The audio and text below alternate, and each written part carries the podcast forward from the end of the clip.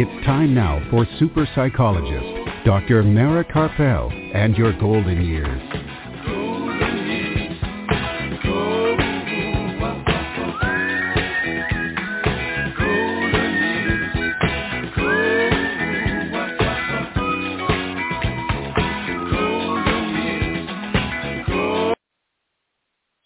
Good evening and welcome to Dr. Mara Karpel and your golden years right here on blogtalkradio.com and on drmarakarpel.com.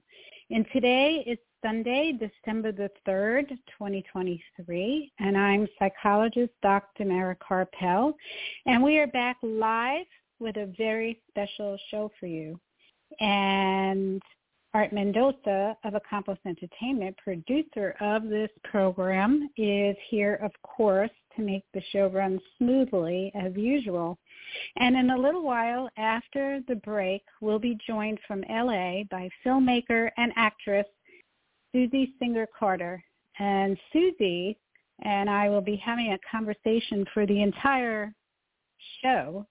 So it's a special show. We're going to extend the time of the interview, and we'll be talking about her new documentary film, No Country for Old People. This is a film based on Susie's own lived experience as a family caregiver for her mother in a nursing home, and it shows the dark side of even the best of the nursing homes. And hopefully we can talk about what we can do.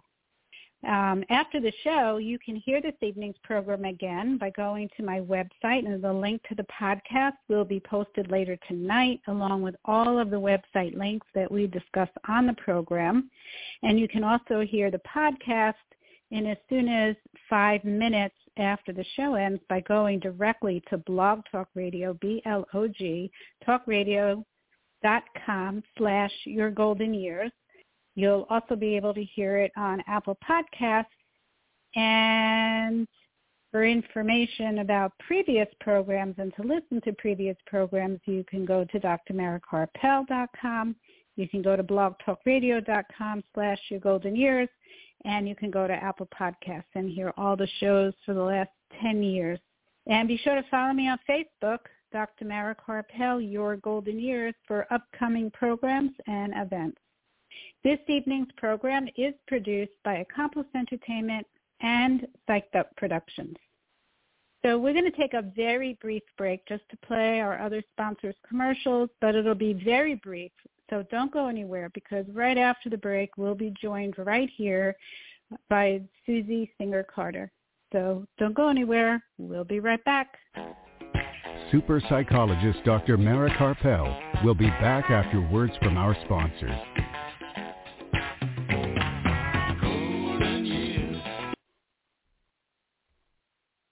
Are you or a loved one a Medicare beneficiary? Help save you and Medicare money by stopping Medicare fraud. Fraud happens when Medicare is billed services or supplies you never received. There are 3 easy things you can do to prevent fraud. Review your Medicare claims for accuracy, protect your personal information, and look for any suspicious activity. For more information or to report fraud, call Medicare at 1-800-MEDICARE. Or call your local Medicare SHIP program at 1-800-252-9240. Dr. Mara's book, The Passionate Life, Creating Vitality and Joy at Any Age, is now available on Kindle and in paperback at Amazon. Don't forget to listen to Dr. Mara Karpel and Your Golden Years live from Austin, Texas, every Sunday on blogtalkradio.com.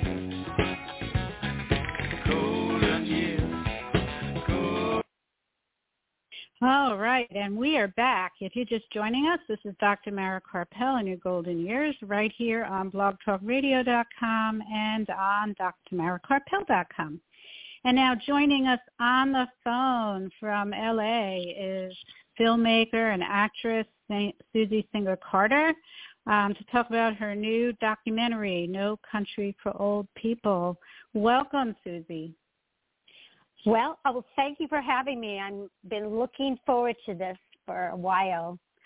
So excited. Thank you. Me too. I'm so excited to have you on. Thank you for being here. I just want to mention for you and also for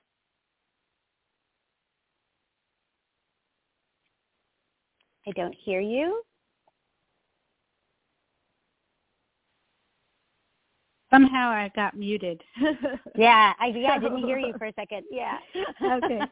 So I was just saying for you and for the listeners to know, it's good for you to know there's a slight delay when we talk like this. Just to keep that in mind. So how are you doing this evening? This afternoon over there. Yes. Yeah. Yes. I'll get you through the two-second delay if I'm jumping, but no, it's afternoon and it's beautiful and I'm doing good. I'm in the middle, as I have been for the last year, editing this project, No Country for Old People. So we're inching closer to really buttoning it up and we see the light at the end of this long tunnel because it's such a big, big project and a big topic, you know. Yeah, so. Yeah. I've seen on your Facebook videos of you in the studio, so that's exciting. Yes, it's been it's literally like I've been a prisoner of this because that's the nature of it, and I'm very obviously hands on every second of this project, which you know I think is important to.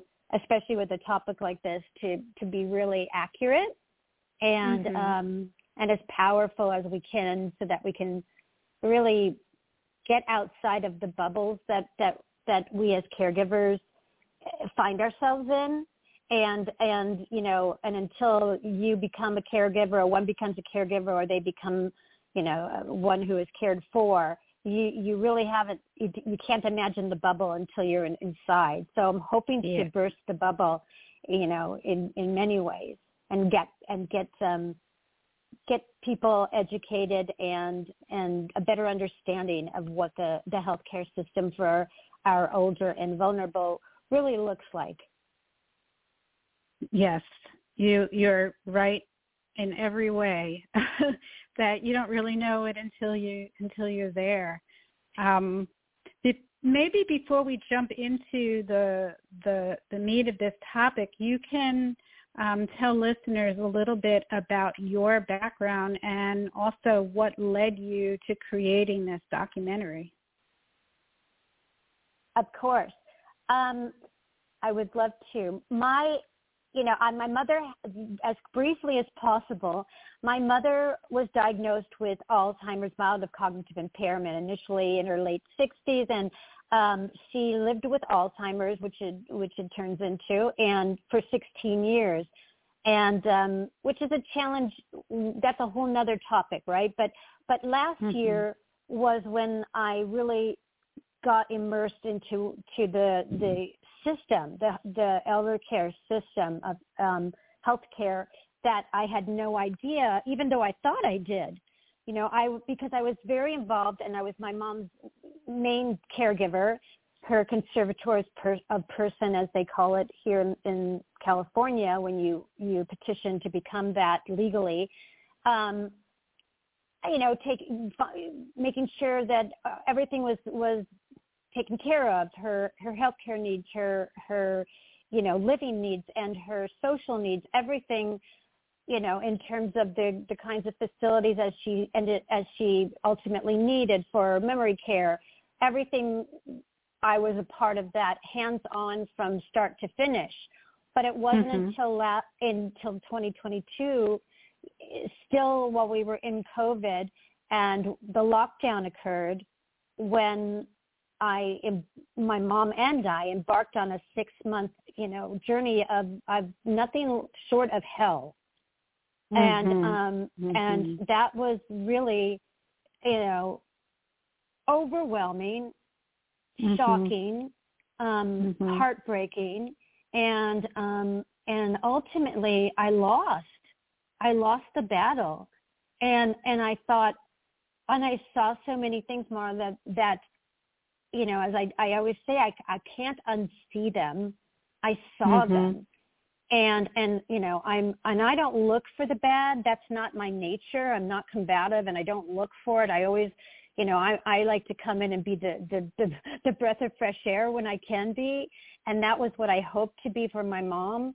And I tell you, the challenge was, it was overwhelming. It was to the point where you just, and you can understand why people just go, you just give in. It's Stockholm syndrome. You just go, well, I can't fight this system. The system is too big.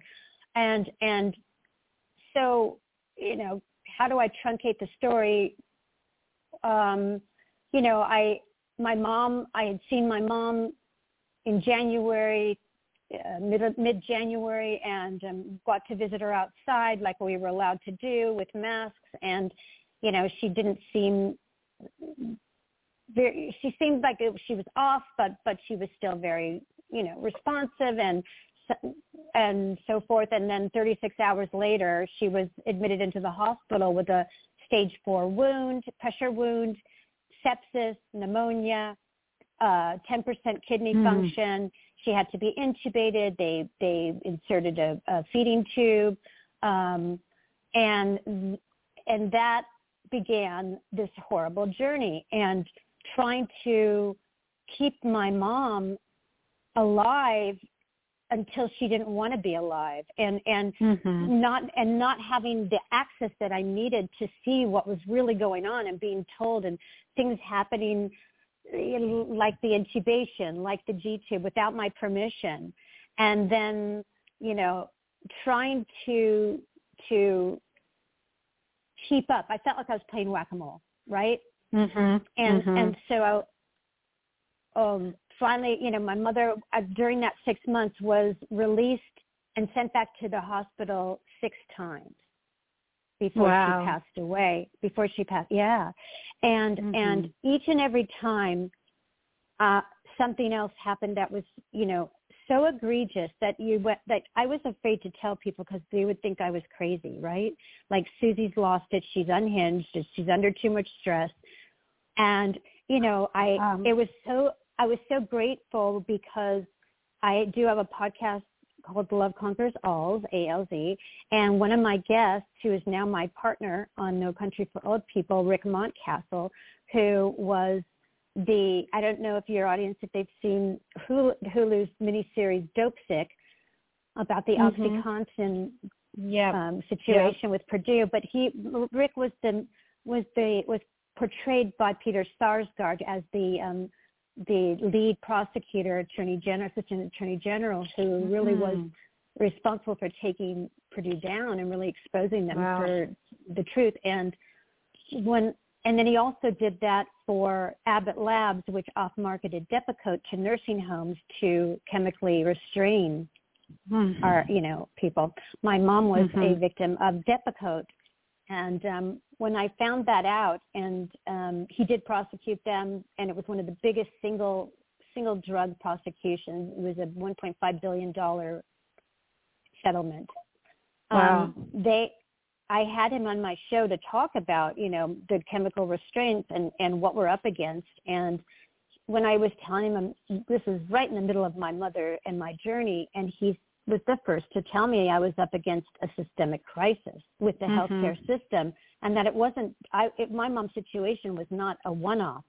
You know, I didn't know. To me, it was like, well, what happened to this phenomenal 5-star facility in Los Angeles? Like, I thought I had put my mom in the greatest place ever. I can sleep at night, right? And little did I know, like, you know, she was suffering, and you know. I had no idea, and I thought, well, what, is this just because of COVID? Is it just because this particular floor? What's going on? And he really pulled the curtain back, and because he had prosecuted nursing homes for fraud and abuse for 20 years and hadn't seen any change. So, and I started to step back and take a bigger look at the picture. And as I did, I everything that he said, I began to clock the gaslighting, the you know, all the things that go with it, and really thought I need to learn why this is happening, and it's so much bigger than, it's not the individual facilities, it's the business model, which is nothing less than organized crime. It's just the way it is, and it's become that because it's such a, yeah, go on. No, I well, not, you finish your sentence, and then I have a question to ask about that.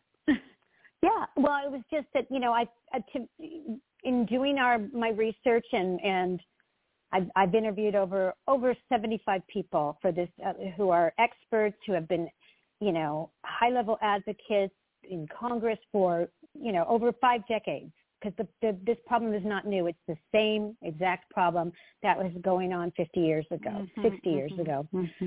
So I, you know, digging through and talking to these people that have had this information and has been speaking of this information for all these decades, about the business model, about the fact that, you know, we have private, you know, equity, which has no transparency. There's no oversight. The business model is set up to be an extraction model. And, you know, we as taxpayers are paying for 90% of, you know, the care and the functioning of a facility of, you know, long-term care. And yet there's never enough money to take care of our loved ones as they should be. Right. And, you know, and so you have to follow the money and say, where is that money going? Because there's trillions of dollars. Where is it going? Well, it's going to these corporations that aren't public. They're, you know, they're private equity, and there's no oversight there. It's literally, it's a free for all. And the business model is crazy. So I have a question, and I want to talk about the long-term care system, and I know that's the focus of your film, but did you also, because when you were talking about a living hell for 6 months, my mom was in a nursing home for 2 years, and I wouldn't say it was a living hell where she was. I had to be on it all the time, but I did come into a living hell when she was in the hospital for a month, and then went back 2 years later, and luckily she wasn't in the hospital for very long, but it was hellish for the couple of days she was there. And it was really, and what you said just a few minutes ago about how you really couldn't tell people because they would think you're crazy, I felt the same way, and I had to pick people who I trusted to talk about it with, because I knew that they would trust me because they knew the system, but other people would say, oh, you know, Mara's out of her mind. She's really exaggerating or expecting something that a doctor can't do, things like that. So did you also look at hospitals? We, you know, listen, my mom, that's a whole nother, I did, and I do speak about that when they overlapped, right? So I do discuss that, and I draw comparisons, because the truth is that, you know, most of our hospitals are run by insurance companies. So they're highly scrutinized, because, you know, so they have their enforcement is slightly better. That doesn't mean the care is better, but their enforcement is better, which is why someone like my mom or your mom in a hospital can get bounced in and out, because their goal is to get them stable and get them out and spend as least money as they can, you know, or the most money, and then until they can't spend any more, and then get rid of them, right? So they get bounced back and forth. But I didn't go into the full business model of hospitals, because that's a whole nother nut. But it does. Right. But in the same breath, they do cross over, and they do play with each other, right? So we speak a lot about the hospice system, which is hospice's big money. And sadly, death is big money. Death is a very big money maker. And, you know, we are saddled with ageism and ableism, which is enables all of this to happen. And ageism is the last ism to have any, you know, any focus, any real, like legal focus. And, you know, so when you only have to look at COVID in like New York or, you know, Virginia, when they were, you know, when they came out with the statement that when they were low on ventilators, you know, who's going to get vented and who isn't. Well, they couldn't take it away from disability, the people with disabilities, because there's laws against that. They can't take it away from diversity, the diverse people, because there's laws against that. So who didn't get vented were the elders. Mm-hmm. And they said anybody over an age of, you know, whatever age, 65 or 70, they will not get vented. So those people died. Right. So it's so ageism, you know, plays a huge, you know, conceptually, perception, you know, and perceptually from just from our society, you know, we are very easy to say, well, they've lived 80 years. Well, they've had a good life. Well, this, well, that. And we do a lot of, you know, well, at least, you know, and we sort of have accepted it. Like we've accepted, you know, segregating our families, where at one time people didn't leave their family homes. The younger generations took care of the elder generations, but now it's acceptable. It's almost like, well, how can you have them in your home? Doesn't it disrupt your life? You know, like, well, what is life? You know, what are your values, and how are we treating our parents who cared for us when we couldn't walk and we couldn't talk and we couldn't eat by ourselves? This is the cycle of life. It doesn't get more real than that. So, exactly. You know, right? So so you know, because you have to ask yourself, like, how did we get here, and how is all these horrible things, which I haven't even touched on, that are happening every day, like right now, while you and I are talking, it's happening. And yet we are going about our merry way and going to the market and going to parties and vacations, and there's elder people suffering, like tortured in nursing homes. And you know, let me just say, because I get pushed back on, well, Susie, there's a lot of great places. Yeah, there are great places, but they are the minority, and they are up against the system, and all of the providers and the CNAs and our wonderful frontline providers are also up against the system, and they are experiencing what is known in the industry as moral injury. They're underpaid, they're overworked, they're not respected, they can't do their job the way they want to because they're handling the job of, you know, 5 people. And so that's why there's been an exodus of so many people, including doctors in these fields. And so we're ending up with undertrained people that don't really want to be there. It's a side gig. You know? Yep. And it's a vicious cycle. Right. But meantime, there's billions of dollars being extracted from Medicare and Medicaid. So what did you find while doing this movie, while doing this documentary? What did you uncover? Well, the business model, you know, I think is, you know, understaffing is the root of all this evil.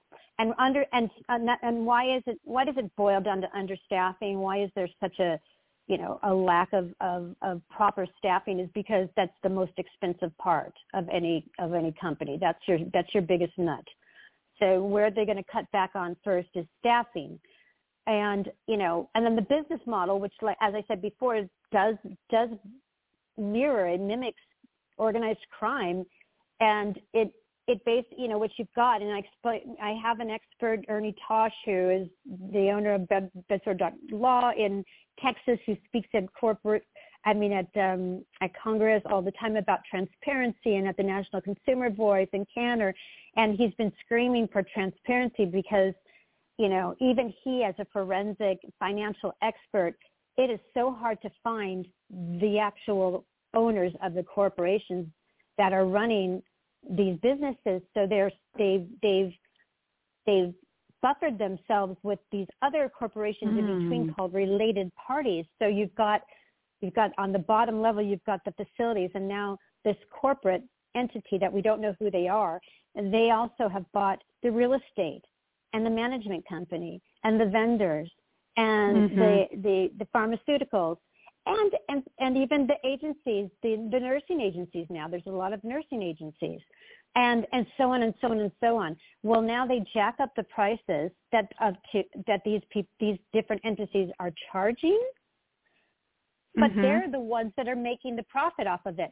And then so the facilities are having to pay higher prices for their rent, for their management down the line, right? And then they say, we're in the red, CMS, you know, Centers for Medicare and Medicaid. We're in the red. We can't afford to get more, you know, to pay more staff. We're in the red. We need more money. And, you know, and even with the most current announcement of regulation for staffing minimums, first of all, it wasn't even up to the minimum that has been established to be the very minimum. They're still pushing back the nursing home lobby, which is incredibly strong, stronger than the pharmaceutical lobby. And they're saying, we can't afford it. There's no money to pay for more staffing. Well, yeah, there is, but it's going to these corporate entities. And they're buying cars and houses and going on vacations and yada, yada, yada. And it's real simple. It's business, which is fine. You know, we live in a capitalistic society, but people need to be, you know, make money. But this is criminal, what's going on, because people are being tortured. So the nursing home where my mom lived was a nonprofit nursing home, and they were telling us that they couldn't afford it because they don't get enough money from Medicaid. Part of it too? Were they being honest about that? That they were asking for donations because they were not getting enough reimbursement? You know, it depends on, you know, not all nonprofits are truly nonprofits. So one of the private equity corporations can create nonprofits, right? And so you don't know what their business model really is. As far as Rick and I are concerned, and all of the experts we talk to, there is more than enough money from Medicare and Medicaid to pay to keep somebody safe and, you know, and have a quality of life that they deserve at any stage of acuity. Because as their acuity goes up, Medicare will kick in. There's all kinds of programs, you know, unless it's they're being extracted from. So there is plenty of money from these programs. You know, they're being depleted because of the greedy corporations. But there is enough. You know, and hospice is outrageous. Hospice, you know, these places, it's easier to put people, you know, push them into hospice because Medicare pays anywhere from $900 to $1,500 a month. You get that's $30,000 a month minimum, right? Who can't live on $30,000 a month? And then in hospice, what are the mandates? Keep them comfortable. Well, AKA give them morphine. And you know, we're not and then they fall back on the thing that we don't, you know, we're not trying to keep them alive longer. We're just trying to keep them comfortable.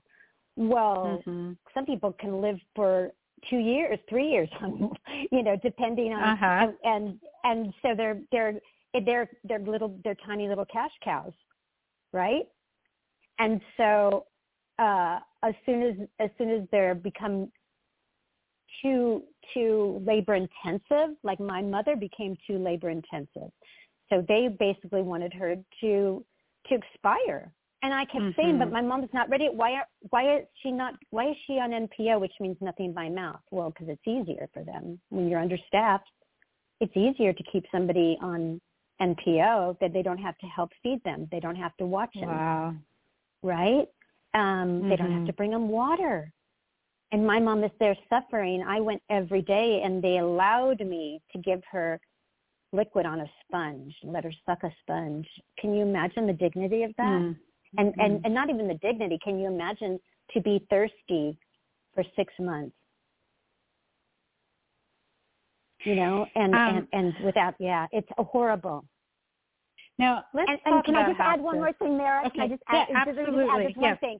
Because I say that because the infrastructure is so, and why are we stuck there? This is the question, because here's what you'll hear. And I got this. Again, I want to remind you that it's a 5-star facility that's beloved here in Los Angeles, and I won't out them because I don't need to. It's my beef isn't with them. My beef is with the system, right? Mm-hmm. But they would say to me, we understand that you're stressed out about this. If you're not happy, then you can take your mother home. Uh-huh. Well, we know that when someone is has those kinds of acuities, then we can't. And I didn't cause a bed sore. They did, from neglect. And right. She wasn't in bed. She was in a chair. She never, she wasn't bedridden until the beginning of last year when the whole bed sore thing happened. So, so we're forced to accept the standard that it's become. And that's because there's no other choice. The infrastructure is not there, and it's only going to get worse because our elder society, our population's growing, right? So we're not going to have that infrastructure, and it's only going to get worse because the more people the more beds that are filled, the more money they make. But that doesn't mean the more beds they fill, the more staff they have. They have the same staff. Right. So the more beds that are filled, the less care our loved ones are getting. Mm-hmm. Let's talk about hospice a little bit. I want to say that I'm personally, for me, I'm not knocking hospice. There are times where it really is a good thing for someone who is actually dying, and they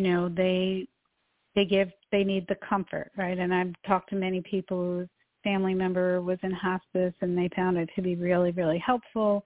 I know people who work for hospice. I have a friend who's a chaplain, and she's very sincere about her job, but she has quit some of her jobs because some of the hospices she found to be unethical. Because it is a business, like you said, and not all businesses are ethical. Mm-hmm. Right. So, but what I have seen and what I saw with my mom when she was in the hospital, that there was a really big push to get her into hospice, even though the doctor had said she was not dying. Right. It was 50-50. So he wanted us to make the choice that she would die. And I've had people say, but, people don't necessarily die in hospice. They graduate. No, she would have died because they would not have given her the treatment that she needed to live. And we actually had a push to get the treatment, and she not only lived, but she had a better quality of life for the next 2 years than she had for the previous couple of years. Mm-hmm. So I had a really hard time figuring out why they were trying to make it appear, like you said, crazy. They tried to make me appear crazy, that I was someone who couldn't accept the reality of my mom dying, even though I knew that she wasn't dying, because the doctor would see her in the morning and say, oh, she's really bad. And I would see her in the afternoon, and she would be talking to me, asking questions about what was going on in my life, remembering everything, and telling me she's hungry. So I would bring her outside food, and asking me, when am I leaving here? Because I'm really bored. And, you know, I've worked with people who were dying, and they're not bored when they're in the hospital. If you're really sick, you're not bored. So what is that about? Why would a hospital, is this connected to this whole thing with hospice? Yes, I mean, like I said, exactly. And your story, it really paints the picture so accurately and very, very, it resonates for me with my mom because, you know, when my mother left the hospital, I asked the hard question. I said, you know, listen, none of us want our mommies to die, right? Most of us, we don't want our mommies to die. Right. And you have to, you know, put on your big girl pants and you have to get strong. And I asked the doctor when she was on the second time she was being discharged, is my mom dying? Do I need to embrace this? And how much time I wanted to know everything. And he said, you know, straight out, he said, oh my God, you're being so dramatic. Your mom is a strong woman. We're going to get her back to the base she was, you know, a couple weeks ago. And let's see, you know, listen, she's not young, but, you know, she's not dying tomorrow. Okay. Like, you know, cheer up basically. Right. And I was like, okay. And so, and I had to, and because of COVID, I had to, it was Omicron. And I was like very hard for me and I, you know, there's a whole story about how she got into hospice, and that'll take too long. But when they told me, when they kept saying that she wasn't, you know, we don't need to do this for her, we don't need to do that. Suddenly they're taking her off of her blood pressure medicine. Suddenly they're taking her off of a diuretic. We don't need vitamins. And I was like, what? What's going on? Slow down, everybody. Why are we acting like she's dying? And I kept saying, why does she still have the feeding tube? My mom is dying to eat and dying to drink. That's what she's dying of, right? And they'd say, and the hospice doctor said to me, Susie, she had never seen her in person, by the way. She said, let's just turn off the feeding tube. Your mom's doesn't need to eat at this point, and we'll just keep her comfy. Which, again, as I said before, means, you know, let's give her some morphine, some Versed, whatever the case may be, fentanyl, and, you know, until their breathing stops. Because they didn't want to, it wasn't cost effective. It's all about cost at the end of the day. What is cost effective? Are they too labor intensive? Are they, is it costing us too money? Are these things? For instance, I'll tell you, a stage 4, first of all bed sores, pressure wounds. I never even knew what one was until my mom had one. I had no idea, and I know most people don't until they've seen one. They're horrific. Mm-hmm. They're not a bruise. Mm-hmm. They're not a sore. They are a colossal wound that goes straight down to the bone. Yep. And it's horrifying, right? Mm-hmm. And so, you know, they were like, they didn't want to take care of that wound because it takes a lot of work. And the wounds are called never events under the Centers for Medicare and Medicaid. They are a never event. And also in hospitals, they're a never event, meaning that they are considered the hallmark of neglect. Because they should never get, you know, if you're laying and you should always be checked for bed sores if you are bedridden or in a wheelchair. Those are the things that you are signing up for when you open up a nursing home. Those are the you've got 5 things to watch out for: falls, dehydration, UTIs, bed sores, and nutrition. Those are your main things, right? And any one of those that doesn't happen are called never events. And Medicare, you don't want to report those. So those things don't get reported for the most part because they go against your ratings. They go against your reimbursements. And, unfortunately, our oversight sucks. So, fines, if they do get a fine, are just the cost of doing business. They're so small. Wow. So they're slaps on the hands. So, so with my mom, with the bed sore, they didn't want to bring attention to that. Let's let her pass. It's too much work. It took me 8 weeks to get just a not even a wound specialist when everyone said she needed a wound specialist. It was a nurse who took a look at her wound and debrided it, which is to scrape the dead skin off, which is supposed to be done every day. And she was only seen once. Oh, wow. In 6 months. Yeah. And that's because it's expensive to bring in a doctor. And then if they have, and then if they want to be reimbursed by CMS, they're going to be dinged. It's going to be a red flag. So they don't want to do it. There's so many reasons, which is what I get very into in the documentary, because these are things that we should know. Because you said, why were they pushing your mom into hospice? Because whatever you were asking for, clearly it was either too labor intensive, they weren't going to get reimbursed, or a combination of many things that made them decide, no, it's easier for us. Let's get her into hospice. We get paid more, and we do less. Mm-hmm. Because it's accepted to do less. We're just going to keep them comfortable. That's the perception. I had a girlfriend whose mom was at the same facility as mine, and at the same time last year, and she did not have dementia. It's the same age. But she was, she had some comorbidities, but she was also very much enjoying the life that she had at that time. And the same hospice doctor came in and told the facility that, she needed to move into hospice. It was time. And that my girlfriend said that her mother said to her, Am I dying? Because I'm not ready to die. And when she told me that, I said, to get your mom out of there. She doesn't want to die. She's not ready. She died 2 days later. Mm. And that it's the unfortunately the standard that's going on, and we can't keep up with it because we don't know, and nobody's talking about it. And CMS is doing a horrific job of oversight.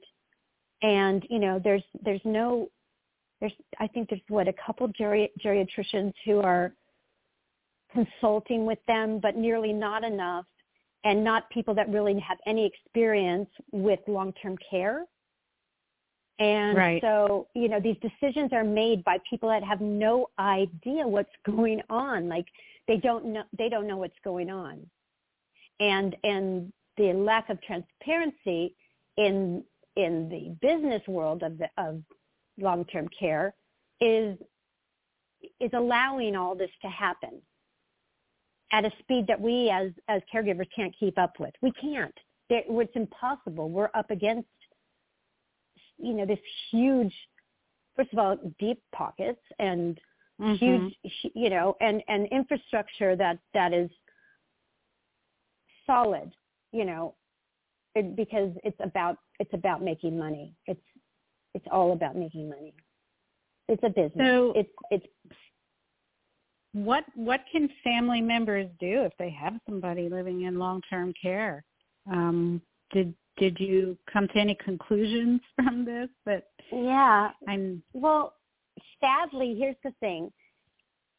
If you have someone that you love and you can be there, you have to be there. No, you cannot leave your loved one alone in these places. They will not, if you must oversee everything. You must be a voice and be a big voice and be loud. And I had to learn, you can't care if you're being a pest or if they don't like you, who cares? Right. I used to get my feelings hurt because I'd come in and I'd go, hi, good morning, hi. And I would get the cold shoulder, or they would roll their eyes and, and tell me, we need to change your mom, get out of the room. And what? Why do I need to get out of the room? You have to get out of the room. When legally I didn't have to, but, I didn't want to, you feel like the retaliation is very real, and you feel scared, or are they going to be mean to my mom when I'm not there? And so, but But you have to be there, and you have to choose your battles, obviously, because we're forced to have to choose our battles because we can't hold them accountable, unfortunately, yet. So to answer your big question, and that's a giant question, and this is what I'm dealing with my documentary, and, you know, listen, there's so many wonderful organizations that have been around, like I said, for decades, like the Grey Panthers and Cannes up in Northern California, and, you know, and of course our partners, the National Consumer Voice for Quality Long-Term Care, mm-hmm. who have been, you know, talking about the solutions forever. But because the nursing home lobby is so strong, and because there's this, you know, such a large amount of money that is generated from the elder care business, we can't rely on our legislators anymore. We can't rely on the advocacy that we would, you know, expect to be positive, you know, like result in change, because mm-hmm. the traditional advocacy has been going on by incredible people for years and years and decades. So it's not working. And why is that? Because the nursing home lobby is in bed with a lot of the politicians in Congress and legislators, and that's how it works. We all know how lobbies work, right? So what can we do as a population? Like, and I know this sounds pie in the sky, but we have to have a movement. We have to have a collective conscious change and a shift in how we think, and it has to be a public shift. It has to be a movement. It has to be like Black mm-hmm. Lives Matter. It has to be like the Me Too movement. We have to tell, you know, and I'm going to use California as an example. We have to tell Gavin Newsom, who's got his eye on the presidency, we see you. We know what you're doing. You haven't done anything, you know, in a significant way to change the nursing home industry, and we the currency we have is ourselves as constituents. Mm-hmm. That's the currency mm-hmm. we have, and I mean that. I don't mean that because I'm not, you know, listen, I'm not that girl. I'm not that, you know, I don't, uh-huh.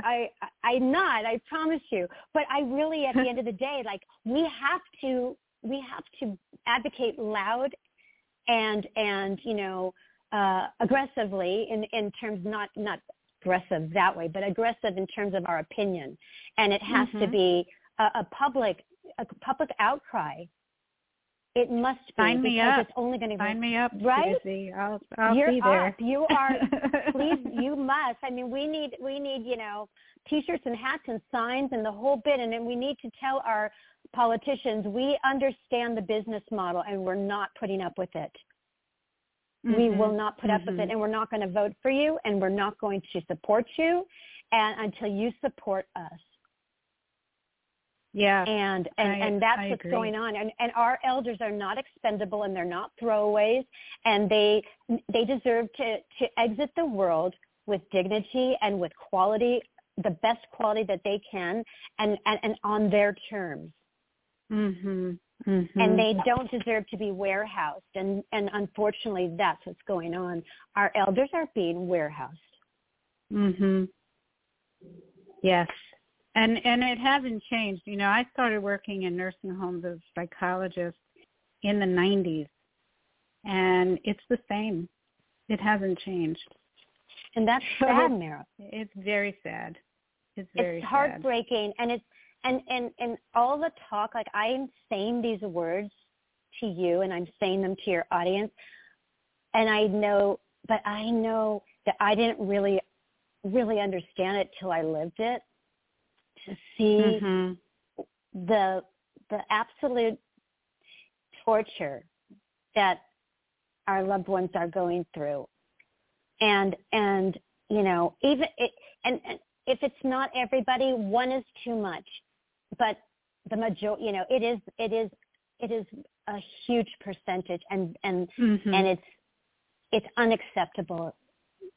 It's unacceptable. I can't. It's hard for me to, you know. I'm as I edit and I keep looking at these visuals, and I it's difficult to look at it. It hurts me to my core.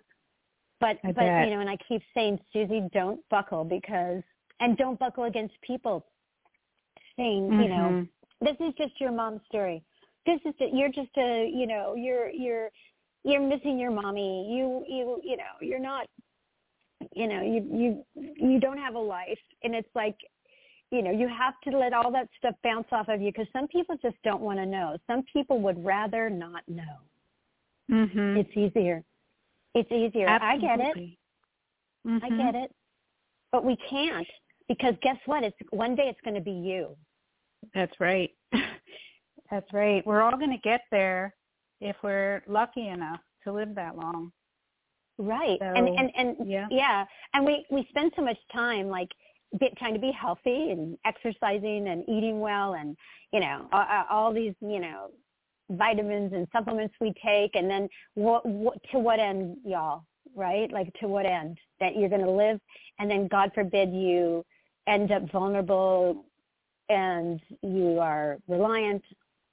And it's not just, by the way, it's not just old people. I have some younger folks in my documentary who are vulnerable and who are reliant on long-term care, and it is no different for them. If anything, it's harder because they're vocal. Right? So you know, if not for our elders, think about yourself, and if not about yourself, think about the fact that you're paying for this. Is coming out of your paycheck. Right. So we're paying for other people to make money that we, you know, listen, if it's not going to these people, then why are we even paying for it? Because why do we need to buy these other people nice homes? I'd rather buy myself a nice home. That's right. Right? Yeah. So Susie, let's talk about how listeners can find out about your movie and how they can help to launch it. Wonderful. So we are, you know, we've raised all the money ourselves. We're still raising money as we finish, you know, we need to get, you know, clearances and legals and all, and we're still finishing editing. We still need financing so if you are so inclined to support this that way, you can go to the National Consumer Voice, their website, and there's right on the landing page, there's a link there, and any donation is tax deductible because they are a nonprofit 501c3. They retain a portion of it to help support their advocacy, which is phenomenal, and I mean really phenomenal. And you can support us that way. So the faster we can get this out, that's why I'm working every day on this. And I feel such an urgency to get this out. And then when we launch, you know, just, you know, sign up, go to our website, which is on Go Girl Media, www.gogirlmedia.com, and you can find the page, which is No Country for Old People. You can sign up for the newsletter, and we'll keep you posted on the progression and our progress of distribution, and, you know, and then I can keep you posted on how you can support and get the word out. And also, if, you know, if you want to help create some rallies and movements and get out there and you know, organize these kinds of events, that would be incredible. I'm already organizing, you know, some a group of people to help once we launch, so that we're ready to go, because we, you know, I don't want to waste the moment, you know, like you get one chance sometimes when you get people's attention. So I want to, if we've got people's attention, I want to make sure that we make good use out of it. And, you know, I hope that this movie touches your heart, because it's not an exposé as much as it is a love story. And that, you know, and that you will relate to the love and the beauty and the joy of my mom, who was, you know, loved life more than life itself, you know, and had, just was an incredible human being, and one of my favorite people, and I miss her, and I'm angry that she had to exit the way she did. I'm proud of her, and I hope that she's proud of me, and that I hope that she is okay about me sharing this story, which I'm doing with the most delicate respect that I can, because I want other people not to go through this. I'm sure she is. I think so. I hope she's up there guiding me, and you know, there's so many, and you know, I say this all the time, and I say it in my documentary. This is not just my mom's story; it's all of our stories. And you know, there are what does you know Rosalynn Carter say about? She was an amazing advocate for caregivers, right? Yes. Yeah, that there's three kinds. You're either a caregiver or a care receiver, or you know, and you're either going to receive care, give care, or get care, right? So something like that. But I mean, we're all there. At one point or another, we will be there. So, are you planning to do more in this series? Is this a series, or is this a standalone documentary? Funny you should ask that, Mara, because this project started out as a documentary film, and as I've gotten into it, you know, we have close to 5 hours edited, and which means, you know, I really have enough material to do a docu-series, which I think is really important. So our goal is to get a film out first that really just highlights what's going on, so that we can get something moving in terms of a shift of consciousness, and then, you know, use the rest of everything that we have, the details of it, to educate it with a docu-series. So that's the goal, which it wasn't the goal to begin with, but you know, creativity is fluid, right? That's right. That's right. Yeah, that sounds great. I think that's really, it's so important because, you know, we live in a culture that really idolizes youth. And once people get older, you know, a lot of people don't want to even pay attention and don't even want to know about any of this. And I think it really needs to be brought out to their attention so that they have to see it. Like, you know, this is really happening. So You're right. And it really is happening. And it's so sad that we don't value our elder population, because I love them so much. Like if you listen to my podcast, you know, I always talk about all the people that I met through my mom's journey who became my good friends. They were in their 90s and some close to 100, and I look forward to seeing them all the time. And I had a man that was in love with me. He was 95, Jack. I talk about him all the time. He was, you know, and he was like, I'm going to marry you someday, Susie Singer Carter. Right? You know, I love you. And I said, I know you do, Jack. I love you too. But, you know, there's a lot to learn and to be and to feel so. It's such, you know, I got more out of those relationships than I know they got from me. That's a for sure. That's a for sure. So how can people hear your podcast? Is that on everywhere. Apple Podcasts? Everywhere. Yeah, okay. And your favorite podcast platform, and we also do videos. So we're on YouTube. We have a YouTube channel, Love Conquers All. We have such great, you know, interviews, all kinds of. All positive, you know. I look at it. It comes out of my short film that I did with Valerie Harper, which was based on a day in the life when my mom was living with me, called My Mom and the Girl, and it was really trying to present a joyous look of Alzheimer's. And then we were Oscar qualified. We went to Cannes. We won multiple awards, and it was Valerie Harper's just incredible performance, and she embodied my mother and it was her last performance. So if you haven't seen it, you can find it on Apple or Amazon or PBS. And it's worth watching. It's a short. It's 20 minutes, but it's really beautiful and funny. But that's how the podcast came out of that, because I wanted to keep this positive, you know, perspective. I wanted to get rid of the stigma, and so I started doing the podcast. And We actually won Best Podcast in 2020, the year that I like the year that I started it. So, and it's just been a joy to me to keep that conversation going. So, well, I will post all of that on my website post about this show. So I'm going to get all those links and put it all there so people can find it there in one place. Thank you so much, Susie, for being on this program and for doing what you're doing. And let's please stay in touch because I really feel passionate about it, and I know you do too. Obviously, you're very passionate about it. So it's great to meet somebody of like minds. And ditto. Yeah.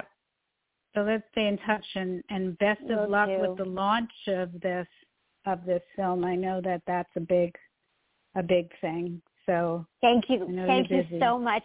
And thank you to your audience for listening and supporting. And we will definitely be in touch. And I can't thank you enough for giving me a platform to talk about it. All right. Well, you have a very good evening and good luck. Thank you. I can't wait to see the movie. Okay. Thank you. Bye-bye. Good night. Bye-bye. Good night. All right. So we've come to the end of another program, and that was a great one, and I'm really excited about it. So I want to let you know that the rest of the month of December, we'll be playing some of our favorite shows as encores while we prepare for some new and exciting changes and shows in the new year. So we wish you all a very happy holiday, whichever of the holidays that you might celebrate, and a happy new year. And we'll be back here in the new year live. But meanwhile, go and listen to some of our old shows, listen to the encores that we put up for Sunday evenings. And if you want to hear tonight's program again and get the information from this show, go to my website, drmarakarpel.com, and all of that will be posted along with the podcast later tonight. And you can also hear tonight's program in 5 minutes from now by going directly to Blog Talk Radio, BLOG, talkradio.com/yourgoldenyears. And you can also hear it on Apple Podcasts. And be sure to follow me on Facebook for upcoming shows and events. Dr. Mara Karpel, Your Golden Years. This evening's program was produced by Accomplice Entertainment and Psyched Up Productions. And thank you to my guest, Susie Singer Carter. And thank you to Art. Thank you all for listening. And have a peaceful night and inspiring few weeks. And remember, youth has no age. Good night, everyone. Stay safe.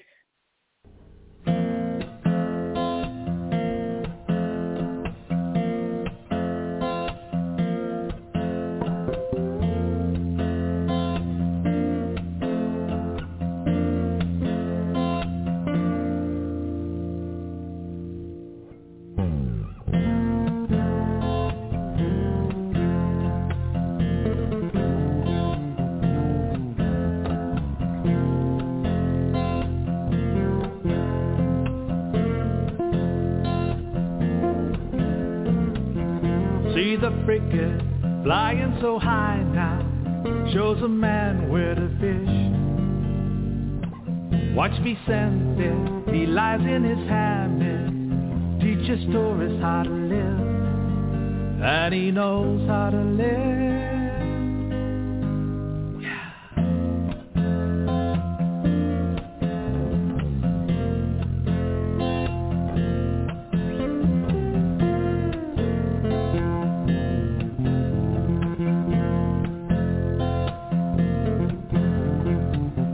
Hear the thunder high in that mountain. Watch the clouds rolling in.